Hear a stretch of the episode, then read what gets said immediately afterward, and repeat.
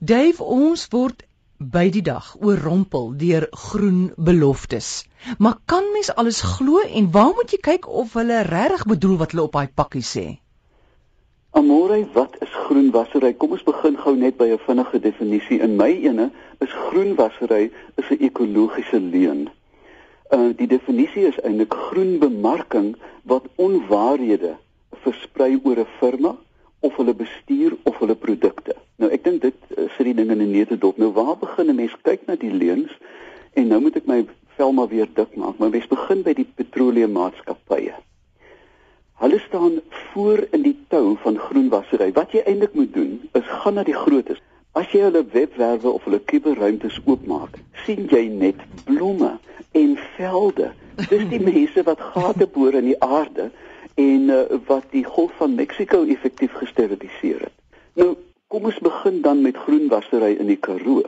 Ons weet nou al tot vervelings toe oor Shell se beloftes van volhoubaarheid, werkskepping en het iemand met nou ook die vraag begin vra is nadat jy nou klaar geboor het en nadat die produksie opgehou het want die die bronne is beperk hoe lank gaan dit kos om die goed te herstel en wat gaan dit kos die langtermyn ekologiese koste gaan meer wees as die voordele wat hierdie land uit hierdie boerdery gaan kry ek sê dit nou duidelik en as dit verkeerd is amore sal ek om verskoning vra kyk 'n bietjie wat het gebeur met BP in Mexiko, né? Nee, die hele golf is effektief gesteriliseer.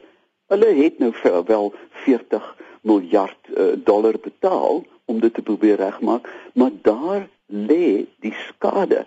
Gaan in 'n duikboot en kyk na die oseane olie wat daar onder lê en vrot. En vir die volgende 50, 60 jaar gaan dit aanhou vrot. Wat gebeur in Wes-Afrika? BP het die hele delta van die Nigerrivier effektief gesteriliseer met 'n pyp wat gebars het. Wat sê hulle? Dis terroriste. Dit is nie terroriste nie, Amorey, dit is mense wat sterf van die honger wat gate boor om kookolie uit hierdie pype uit te haal. Ek sê uiteraard nie dat alle petroleummaatskappye is inherënt korrup nie. Ons koop hulle produkte elke dag. Maar ons moet indringend vra, is dit waar wat julle sê op julle webwerwe? al hierdie pragtige mooi stories. Ons dink aan die Exxon Valdez 'n jaar of 15 gelede in Alaska. Die skade lê nou nog kniediep. Dan kyk ons na vliegtye. Nou sê Airbus of Boeing dat hulle nuwe Dreamliner of die 380 per passasier die goedkoopste en skoonste manier is om te vlieg. Dit is absoluut nuttelose waarde want wat jy eintlik moet sê is wat kos dit aan uitsette vir hierdie vliegtyg om van Londen na New York te vlieg? aan koolstofuitset hoog in die atmosfeer, daarom moet 'n mens hierdie goed werklik in perspektief probeer hou.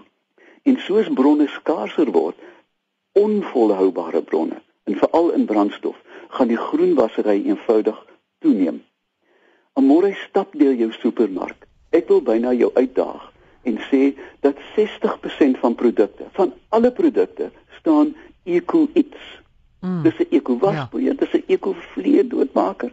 Die middel wat jou toiletbak alle kieme sê hulle kills all known germs. Mm. Het blomme op die omslag, dit moet skedels op hê, amore, né? Jy sien 'n weiveld van blommetjies op 'n bottel vol gif. Dit is wat groenwassery oor gaan. Wat vir my erg is is ek dink hulle hef die pryse van produkte dat jy moet voel as verbruiker maar ek gee nie om meer te betaal hier nie want dit is mos 'n groen produk. Maar en hoe weet ek regtig of dit so groen ja, is? Maar wat jy dan ook kan doen, nou volgens wet moet hulle dan sê hierdie nommer kan jy skakel om hmm. ons om ons mate van groenheid te pyl. Dan bel jy die antwoord en wat kry jy? Jy kry 'n kretien met breinskade wat vir jou 'n tegniese vraag probeer antwoord maar jy moet daardie vraag vra. Is dit waar wat jy sê? Daar is produkte en ek moet dit ook ruim toegee wat gesertifiseer is. Daar is 'n hele aantal liggame wat dit doen en sê goed, ons het die volhoubaarheid van hierdie produk bepaal. En dan as daar die addisionele klein etiket by is, kan jy 'n bietjie begin ontspan. Wat van ontwikkelaars amore? net waar jy kyk is dit eco estates wat beteken die woord eco estate eintlik Mm. Nou ja, daar's baie gras, maar die baie gras het baie water nodig. 'n Ware eko-ontwikkeling sal byna nie bome hê nie. Jy verstaan, dit sal eintlik 'n triestige plek wees, maar dit sal heel moontlik effektief werk. Hoekom sal dit nie bome hê nie? Kyk, hoe meer bome jy plant wat nie bestand is teen droogte nie, die, as jy die verkeerde bome plant, soos byvoorbeeld met golfbane, die gras wat gebruik word is nie altyd ekovriendelik nie. Hierdie goed het ontsaglike hoeveelhede water nodig. En sal ons nou vir die 100ste maal sê ons lewe in 'n intens waterskaars land. Ek dink die tyd het gekom vir eko-aktivisme. Ons moet nou helder en duidelik staan en sê ons glo dit jy het bewys dit vir ons. Geef vir ons die bewyse. Ek wil 'n emosionele ding sê hier so teen die einde van hierdie onderhoud. Ja. Ons kyk na weerpatrone. Wat het nou weer in die hooglente in Suid-Afrika gebeur? 3 kwart van die Suid-Kaap het weggespoel. Ons is besig om aard- of klimaatsverandering aan die veld te beleef. En as ons nie wakker word nie amore, gaan dit te laat word. Ons moet wakker word. Aldus Dave Peppler en jy kan hom kontak by oompie by iafrica.com.